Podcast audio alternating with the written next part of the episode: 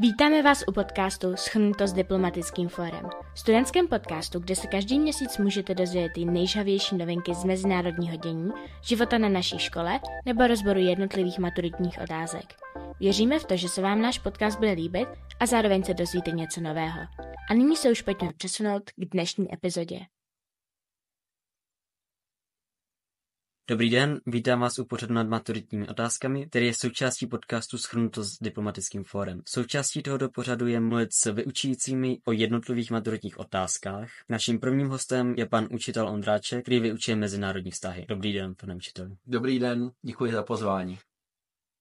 Na začátek bych se vás zeptal takovou odlehčení otázku, jak probíhala vaše maturita? Tak eh, moje maturita probíhala dobře. Měl jsem štěstí na otázky, když začnu nějak eh, postupně, nebo jak mě to napadne, v rámci práva, protože já jsem maturoval z práva, jsem si vytáhl otázku úvod do právní terminologie, což byla otázka, kterou jsem si chtěl vylosovat. Myslím si, že ta otázka se povedla, protože jsem byl hodnocen známkou výborně. Eh, tehdy mě zkoušela eh, paní učitelka Kavanová, dnes už kolegyně, tak eh, snad může potvrdit, že právo mi docela šlo. V rámci mezinárodních vztahů, které, jak jste správně řekl, nyní vyučuji, jsem si vytáhl druhou polovinu 18. století, což byla taky otázka, která mě bavila. Sjednocení Německa a Itálie, to jsou zajímavé éry z dějin mezinárodních vztahů, takže tam jsem byl taky dobře hodnocen. No a v češtině tam mě taky štěstí neopustilo, protože tam jsem si vytáhl jednu z mých nejoblíbenějších knížek a autorů a to byla knížka s názvem Jméno růže od italského spisovatele Umberta Eka. A tehdy mě zkoušela dnes paní ředitelka, kolegyně Michalíková, takže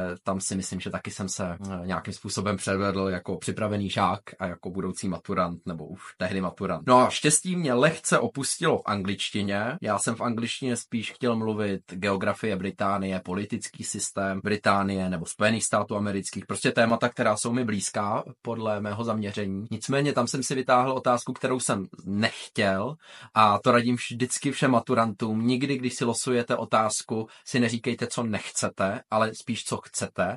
A já jsem si říkal, nechci, nechci a měl jsem to. A ta otázka, to si pamatuju doteď, byla otázka číslo jedna a byla to otázka Business English. A tam jsem s tím trošičku bojoval. Zkoušela mě kolegyně Fischerová, tak eh, někteří, kteří studenti, kteří je mají nebo jí mají, tak se jí můžou zeptat a ona jim referuje, jaká byla moje angličtina. Nebyla úplně dobrá, přiznám se. Teď začneme nad rozborem samotné maturitní otázky a za prvý bych se vás chtěl rád zeptat na definici, co je to konflikt. Tak vy jste vybrali a vybrali jste správně maturitní otázku 11, což je téma současné konflikty a válka. A já tuhle otázku mám strašně rád, žáci úplně ne, protože to je otázka otevřená. Tam si ten student vlastně sám může rozhodnout, které současné konflikty nebo války vlastně předvede v těch 15 minutách. Já jsem si taky nějaké vybral, ale ten začátek je už stejný, to je začít nějakou definicí. A tady se začíná definicí konfliktu. A pokud se bavíme o definici konfliktu v mezinárodních vztazích, protože třeba v psychologii je pojem konflikt definován trošku jinak, tak v mezinárodních vztazích konflikt má čtyři základní znaky. Znak číslo jedna, musí tam být nějací aktéři mezinárodních vztahů. Minimálně dva. Sám aktér se sebou mít konflikt nemůže. V psychologii možná ano, můžeme mít nějaký svůj vnitřní konflikt, ale v mezinárodních vztazích to takhle nefunguje, takže vždycky dva aktéři. Ti aktéři nějak jednají, nějak aktivně jednají, bez nějakého aktivního jednání by to nebyl konflikt a jednají s nějakým cílem. To je třetí znak a jednají tak, aby prosadili své státní zájmy. Nejlépe, jak dokážou. Takže prosadili své státní zájmy, znak číslo 3. No a znak číslo 4, který vlastně z tohohle, co jsem řekl, dělá konflikt, je, že ty zájmy těch aktérů, nejčastěji to bývají státy, jsou vzájemně neslučitelné, jsou v rozporu. A v momentě, kdy se nějací aktéři uvědomí, že jsou v rozporu se svými zájmy, bavíme se o takzvaném latentním konfliktu, tak nám vzniká konflikt a Potom už ten průběh může být různorodý, může se vyřešit diplomaticky, ale může to vést i k nějaké válce, tedy že se začne střílet, že tam vypukne nějaké systematické násilí a to už potom není konflikt, ale je to regulérní válka, z nichž některé si dneska představíme.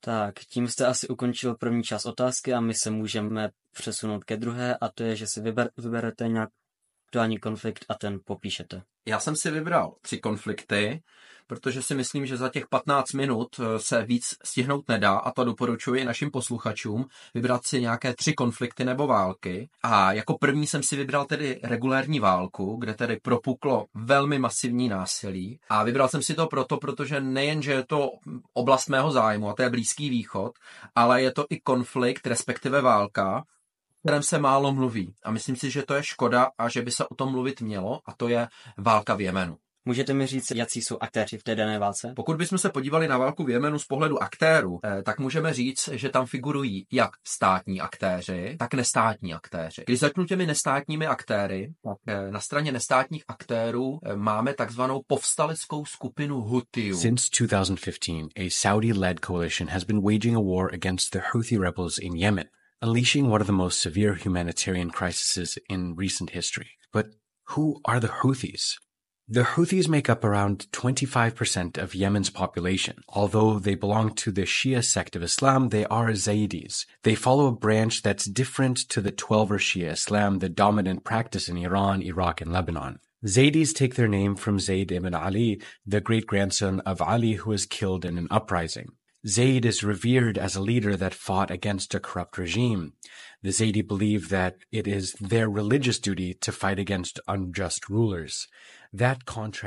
Hutiové jsou vlastně Jemenci, kteří vyznávají islám, ale ne islám sunnický, ale takzvaný šítský. Jsou vyznavači takové sekty v rámci šítské muslimské obce, kdyby to někoho zajímalo, tak jak si navazují na takzvaného Zajda bin Alína, což byl vnuk proroka Mohameda, ale to není až tak podstatné. A tihle Hutiové tedy bojují proti oficiální centrální jemenské vládě, což je tedy stát. Tuto centrální vládu, jemenskou vládu, podporují i jiné státy. Vlastně podporuje je koalice arabských muslimských států, které jsou naopak sunnického vyznání. A v čele této arabské sunnické koalice je sousední stát, velmi vlivný, velmi bohatý, a to je Saudsko-arabské království. Takže ta, eh, ta válka, zpočátku to byla spíš občanská válka, ale pak se do toho zapojila Saudská Arábie a můžeme říct, že to je mezinárodní konflikt, mezinárodní válka. Tak je jsou Hutiové, které podporuje tiše Irán a potom na druhé straně oficiální jemenská vláda, která je podporována koalicí několika arabských sunnických států v čele se Saudskou Arábií. Můžu se jenom zeptat, jak ten konflikt vzniknul? Počátky, a správně říkáte, konfliktu v Jemenu se datují v roce 2011, kdy v celém arabském světě vypukla série protestů, demonstrací,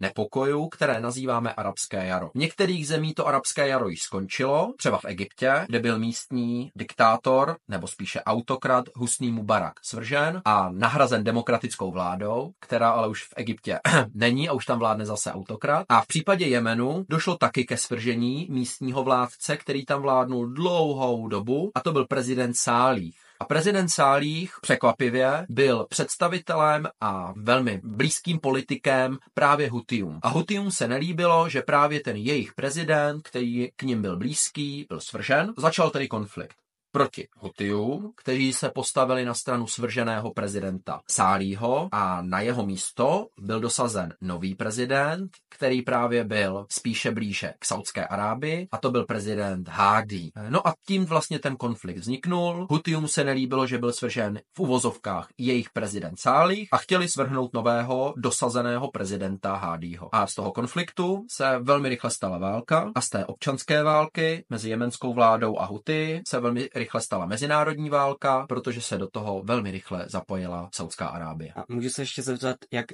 jaké důsledky na, podle vás má válka na obyvatelstvo v Jemenu a v okolních zemích? Tak kromě toho, že samozřejmě ta válka tam probíhá cca od nějakého roku 2014 a ta země je totálně zničená. Ona nikdy nebyla příliš bohatá, ale teď teda se propadla do všech uh, nízkých jako úrovní, které si představíme. Tak Saudská Arábie kromě toho, že bombarduje jemenská města, které kontrolují Hutiové, tak vyhlásila nad celým Jemenem i námořní a pozemní blokádu. Což mělo za následek, že od nějakého roku 2008 2018 se tam pravidelně vrací hladomor. On the streets of the capital, Sana'a, aid that was supposed to be distributed is instead being sold.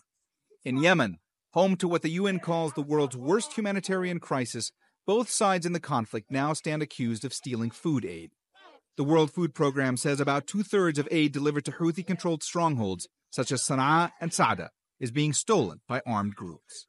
Z nichž eh, podle údajů OSN zemřelo 400 tisíc obětí eh, a máme tam započítané oběti nejen teda v důsledku hladomoru, ale i toho bombardování těch měst, abych byl férový. Z toho 85 tisíc byly děti, takže tam kolem 85 dětí regulérně zemřelo na podvýživu, hlad, nemoci. A to, se, to je právě to, co mě na té situaci tak štve, že my samozřejmě velmi silně sledujeme válku na Ukrajině a je to tak dobře, ale vlastně o pár tisíc kilometrů dál máme zemi, kde probíhá válka už několik let a kde pravidelně umírají desítky tisíc lidí a nikdo to tolik neřeší. Necítím, nevidím žádný velký tlak na Saudskou Arábii, aby útočila pouze na vojenské cíle, aby útočili pouze na Huty, ale oni nedělají rozdíl mezi vojákem a civilistou a vlastně všechny Jemence hází do jednoho pytle, i děti a ty děti tam prostě umírají v šílených podmínkách, které si nedovedeme představit. Nechci srovnávat, jestli to je horší na Ukrajině nebo na Jem- v Jemenu, ale ta situace tam ne je, ale je tam podobná, ne horší takže vlastně srovnávám. Takže to, to je důsledek té války. Kromě všech standardních věcí, jako zničená země a tak dále, tak opravdu vypukl tam regulérní hladomor v důsledku Saudské Arábie, jo? v důsledku kroků Saudské Arábie. Tak, to by asi stačilo k válce k Jemenu. Vyberte si nějaký jiný konflikt a o tom mi řekněte stejně jako teď o válce v Jemenu. Hmm. Takže válka v nám teda pokračuje stále a nedochází tam k žádnému drobnému zlepšení. No a druhou věc, kterou jsem si vybral, nebo druhý konflikt, zatím díky bohu konflikt, který jsem si vybral, je konflikt o náhorní Karabach, eh, který je teď velmi silně medializovaný, na rozdíl od války v Jemenu.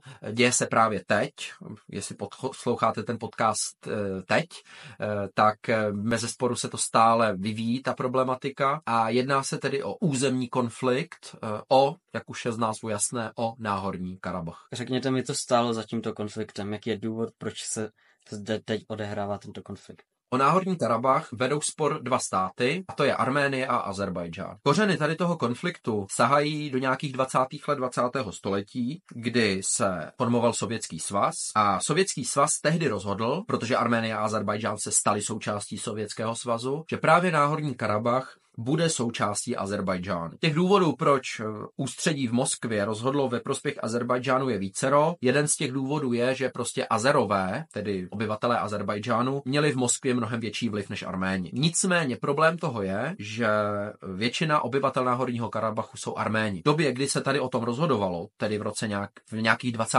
letech, tak eh, obyvatelé Náhorního Karabachu byli z 94% Arméni. A tam to všechno začalo, ten problém. Dokud existoval Sovětský svaz, tak se ten konflikt držel v nějaké přiměřené míře, byl tam, ale nepropukl nějaké regulérní násilí. Ale vše se samozřejmě změnilo na přelomu 80. a 90. let, kdy se Sovětský svaz postupně začal rozpadat. Co se teda dělo v 90. letech? Co se tedy stalo po rozpadu Sovětského svazu? Tak po rozpadu Sovětského svazu, stejně jako v jiných částech Sovětského svazu, eh, vypuklo národnostní násilí. V případě náhodního Karabachu to mělo takový mm, důsledek, že z toho vypukla regulérní válka mezi Azerbajdžánem a Arménií. Ta válka trvala od roku 92 až do roku 94 a měla za následek samozřejmě zase velké dopady na civilní obyvatelstvo, docházelo tam k regulérním masakrům civilního obyvatelstva, vzájemným deportacím, takže Arméni deportovali Azery z Arménie, Azerové Armény z Azerbajdžánu,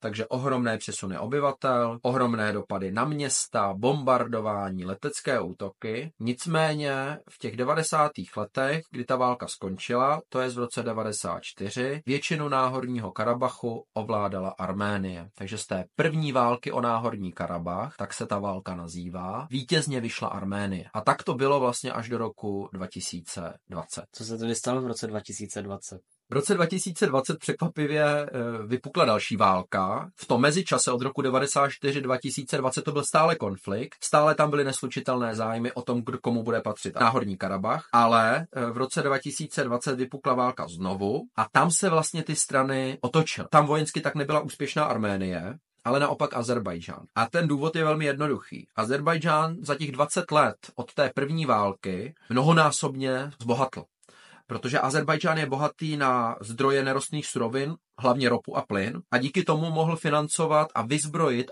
azerskou, azerbajdžánskou armádu různými moderními zbraněmi, eh, včetně zbraní třeba i z Izraele, to je zajímavý. S Izraelem mají taky izraelské zbraně. Izraelci často neprodávají své zbraně a tady udělali výjimku a ta karta se otočila. Naproti tomu Arménie není úplně bohatý stát, nemá tolik nerostných surovin, že hlavně z turismu a zemědělství a proto ta válka v roce 2020 dopadla nakonec pro Azerbajdžán vítězně. Ty karty se otočily.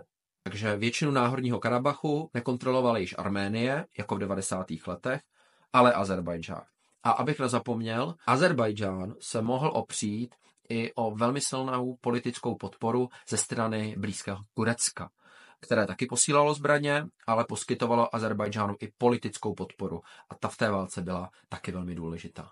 Ještě nakonec byste nám mohl nějak schrnout, jak se to odvíjí v dnešní době a kam ten konflikt spěje? Po té válce, po té druhé válce o náhorní Karabach se ta situace nějak zneutralizovala. Náhorní Karabach se rozdělil mezi Azerbajdžán a Arménii a mezi těmito dvěmi územími byly nasazeny takzvané mírové jednotky z Ruska.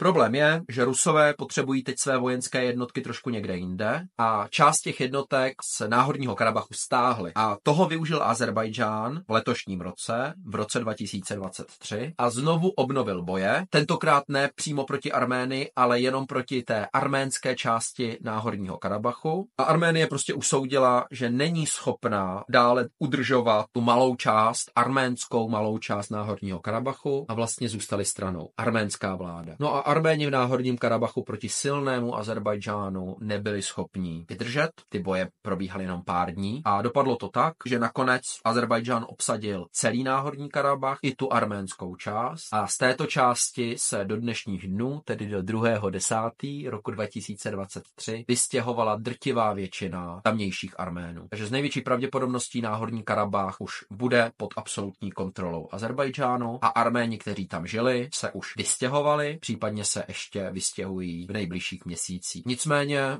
otevírá se teď debata, jaké vztahy budou mezi Arménií a Azerbajdžánem. Začínají nějaká jednání, nějaká jednání se snaží zprostředkovat Rusko, nějaká jednání se snaží zprostředkovat Turecko, po případě Evropská unie, ale to je zatím všechno v základech, víc informací o tom nemáme. Nicméně asi se dá říct, že náhorní Karabach dnešními jako dny přestal být arménský a zcela připadl pod kontrolu Azerbajdžánu. Armenia says around 3,000 refugees have crossed its border from the disputed region of Nagorno-Karabakh.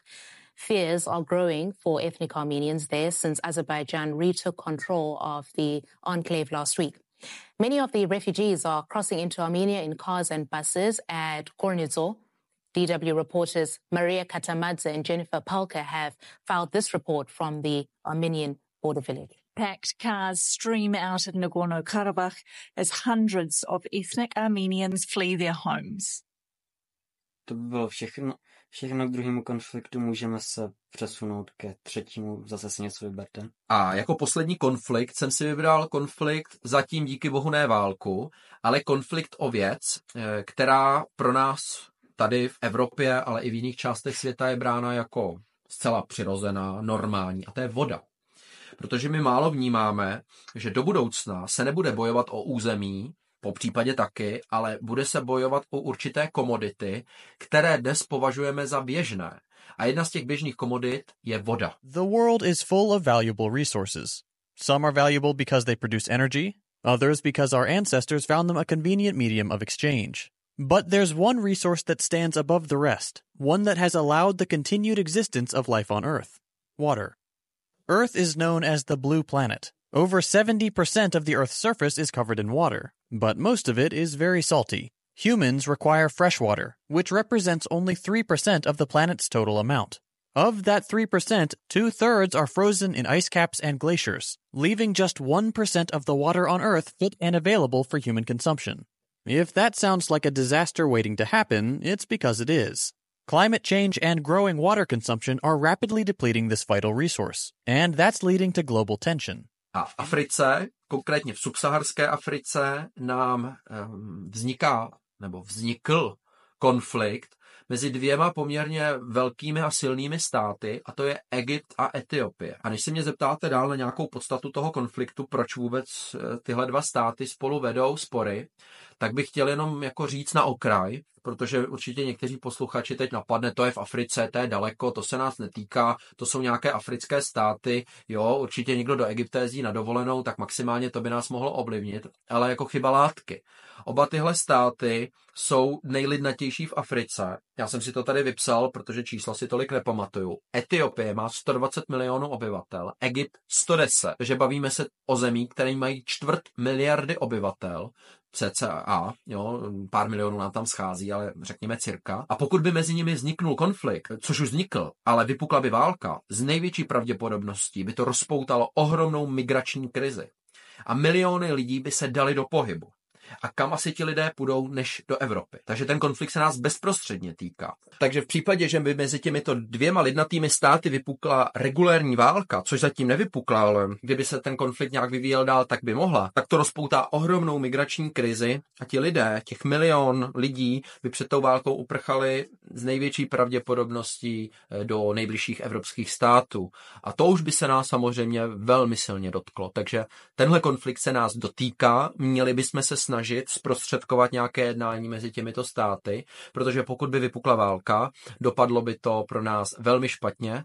A to nemluvím už ani o tom, že Egypt kontroluje Suezký průplav, který by samozřejmě v důsledku války mohl být bezprostředně ohrožen a tudíž by mohl být ohrožen celý mezinárodní obchod. Je, ještě kde by se mohl vysvětlit, proč jde právě o tu vodu? Ten důvod je vlastně velmi prostý. Etiopie se rozhodla jako velký stát, který potřebuje spoustu elektrické energie, že postaví na Nilu několik přehrad. A ty přehrady mají samozřejmě vyrábět elektřinu, což zní poměrně fajn, že tak všichni potřebují elektřinu, jsou to obnovitelné zdroje, což podporujeme. Problém ale je, že v momentě, kdy na Nilu postavíte několik přehrad, eh, tak ten Nil, jak pokračuje dál a pokračuje překvapivě do Egypta, tak se sníží průtok té vody. V Nilu bude méně vody. No jo, ale když se podíváte na satelitní snímky Egypta, tak zjistíte, že většina zemědělských usedlostí, které něco v Egyptě Egyptě vypěstují, jsou podél Nilu. A v momentě, kdyby ten průtok toho Nilu se snížil, bylo by v Egyptě méně vody, méně vody na zavlažování, tudíž by se méně vypěstovalo a tudíž by Egypt ztratil zdroj zemědělských komodit, které by buď musel od, někoho do, od něčeho nebo od někoho dovážet, případně by tam někteří lidé začali mít hlad. V momentě, kdy lidé začínají mít někde hlad, můžou vypuknout politické nepokoje a může to mít dopad na stabilitu egyptské vlády. A to samozřejmě egyptská vláda nechce a proto proti tady tomu etiopskému plánu na výstavbu přehrad, která pokračuje, některé ty přehrady už jsou i postavené, velmi silně zatím diplomaticky protestuje. Ale pokud by se ty přehrady stavěly dál a dál, a průtok Nilu by se snižoval a snižoval, je tam velmi pravděpodobné, že by Egypt mohl sáhnout i k vojenskému řešení. Poslední jenom věc, eh, abych to nějak podložil nějakým zdrojem, tak tři čtvrtiny egyptské spotřeby vody jsou závislé na Nilu. Takže pokud se průtok Nilu sníží, a on se snižuje přirozeně, protože sucho a tak dále, klimatické změny tam jsou velmi viditelné, Nil a průtok Nilu je menší a menší od rok od roku a nejen kvůli přehradám, tak ty tři čtvrtiny egyptské spotřeby se budou muset někde snížit. Ale problém je, kde a kde eventuálně vzít jiné zdroje vody. Protože když se podíváte na Egypt, Egypt žádné jiné zdroje vody nemá. Tam je ten velký problém. Děkuji vám.